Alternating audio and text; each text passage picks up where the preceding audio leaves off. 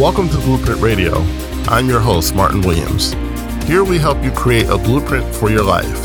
So let's Welcome build. to Blueprint Radio. My name is Martin Williams. Don't forget to subscribe to the podcast. You may do so on Apple Podcasts, Spotify, YouTube, and SoundCloud. All the links to the podcast can be found at guidedexpressions.com forward slash podcast with an S or wherever you are listening to this podcast right now. So today, what I wanted to do is I wanted to start a series on strategic planning. Um, many of you know that I am a coach. I'm a mindset coach, but I also work with strategy and I help people develop a strategy for their life as well as their day to day activities. And one of the things that's really helped me really turn my life around is becoming more strategic in nature and doing a lot less winging it. I, you know, I was I was the type of person who, you know, I would wing a lot of stuff, you know, when I was younger, and um, that's not really the best way to live. You, you want to have a strategy. You want to have a strategy for every part of your life, and so um, that's what I do, and I want to help you today if you are someone who is looking to bring more organization, more order into your life, to start thinking more orderly. So, uh, the first part of the series, we're going to talk about uh, strategic planning at work. And so, um, many of us work nine to five jobs, and um, of those jobs, most of those jobs are in an office setting. So, you know, maybe you don't work in an office, but I think there's still some things here that you can pull out that can be of a help to you. And I'm also going to attach a schematic um, that you can download and use, and, and just kind of like a template of something that I would do that I do for myself and I would do for someone that I was working with. So, why is strategy important? It's because it prepares you for the day, it prepares you for whatever it is that you're doing. Um, you know, when you look at sports teams, you know, coaches plan between games. They spend time watching film, they spend time developing game plans um, for a three hour game or two hour three hour game, right? So a lot of time is invested in strategy. And then, you know, obviously the execution part comes um, after the strategy has been developed. Now, for those of us who work from nine to five, you know, our games are a little bit longer than three hours, right? It's basically an eight hour game um, at work, but you can still develop a strategy, um, one that you can essentially reuse from day to day. Because a lot of our tasks at work are repetitive. You know, there are things that have to be done every week, every month. Um, so a lot of there's a lot of repetition. So you know you're not you're not um, reinventing the wheel every time that you're doing strategy, right? The second thing about strategy is that it puts you in the driver's seat. You're no longer feeling like you're out of control. I don't know about you, but there's times when I've been working and I felt overwhelmed. And, and when you're overwhelmed, you're not in control. You are essentially um, you know, in the backseat of your own life, right? And that's not a good place to be because whoever's driving you basically has their life, your life in their hands. Okay. So you can't let your task drive you. You've got to drive your task, you got to drive your projects, and you got to drive the things that you need to do at your job. And the last thing about strategy is that it helps you to think ahead so you can fix small problems while they're still small. If you don't fix problems while they're while they, while they are small, excuse me, eventually small problems become big problems, and a big problem takes more resources, more time to solve than a small problem does. So you want to fix problems while they're small, so they don't become giant problems later. So the way that I would help someone develop a daily strategy for their work is I would divide their work strategy in four areas: task, projects, meetings, and an etc. bucket. right? Basically, all other things will go in that bucket. So with task, I would write out what needs to be done, and then I would divide that into three sections. What needs to be done today, what needs to be done tomorrow, so you can prepare to finish it tomorrow, and then what needs to be done by the end of the week. Okay. And in those tasks, I, I will write out, you know, the must that must be done today right? So everything's not a must, but there's certain things that need to be done today 100% or it's going to be a problem. So those things should be first, right? And typically it's not more than five things unless you're really, really behind. Typically it's, you know, usually like two to three things that need to be done today, no exceptions. So you finish that today. And then what needs to be done tomorrow?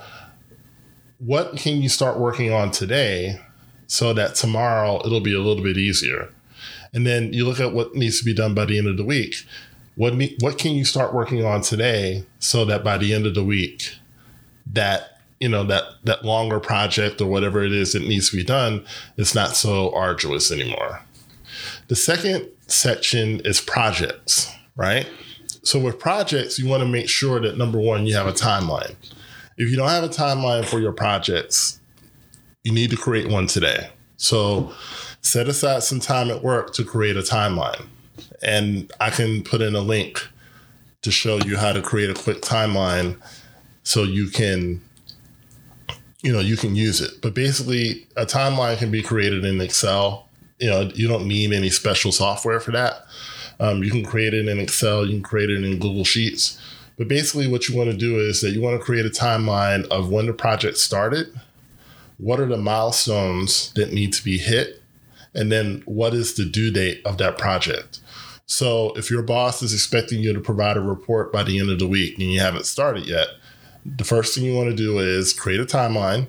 The second thing you want to do is create milestones for that project. So um, for that report, if the report is due Friday and today's Tuesday, then by Wednesday you want to have a rough draft by Thursday, you want to have a second draft and maybe have someone else review it so it can be ready on Friday.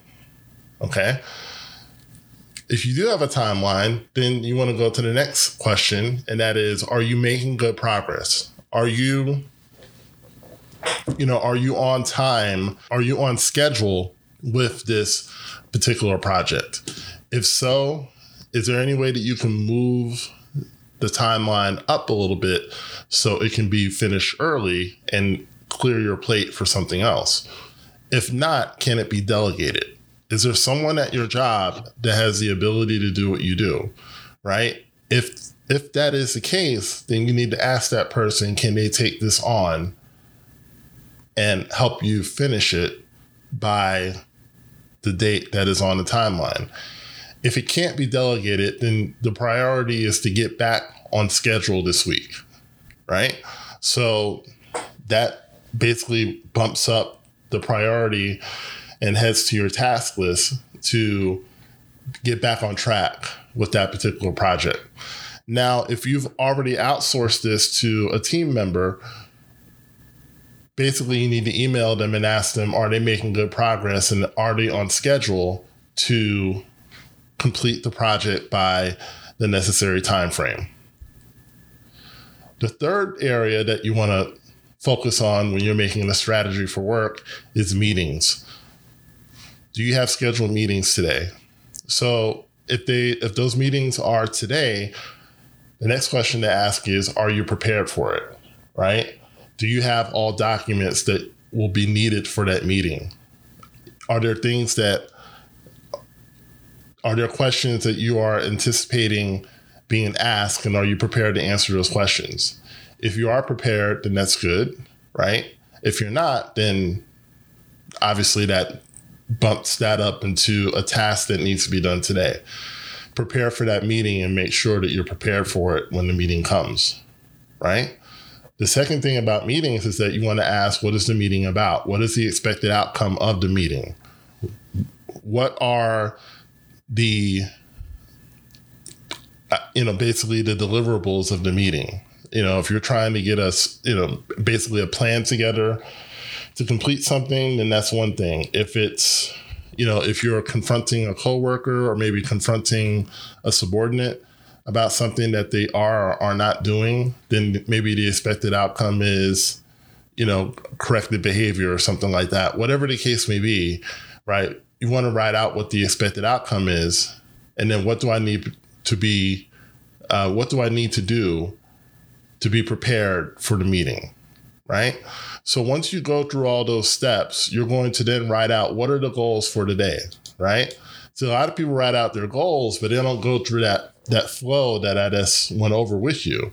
But you want to write out what are the goals for today and what needs to be done by close of business today. So, you know, just going through that flow, you know, in my experience, I had a couple of tasks that I knew that I knew needed to be done, excuse me, but I also needed to prepare for a meeting. Also needed to uh, check in on projects and see how those are going, right? And if they are on schedule, then great. If not, then you know we need to get back on schedule. So you write out all those goals, right? And usually the goal should be five to seven goals. You know, depending on how busy your job is, you may have more, you may have less, but it should be five to seven goals. And then once you've written out those goals, you're going to put them in something like a ClickUp or a Trello, right? And, and what you would do there is basically you're just going to track those goals, right? And you know, as you check off those goals, as you, as you complete those goals, you know, you just check it off and move on to the next thing. But this is a great way to start organizing your day, take control of your day, take control of your work life because you have a strategy, you got a plan now. And as order comes in, disorder goes out, your performance will go up, your stress will go down, and it's great for everyone. So, thank you so much for listening. Thank you so much for tuning in to the Blueprint Radio podcast. Don't forget to like, comment, subscribe, and share, and I'll talk to you soon. Thanks for listening to Blueprint Radio. For more information on Martin Williams coaching and products, please go to guidedexpressions.com or visit me on Facebook as well as Instagram.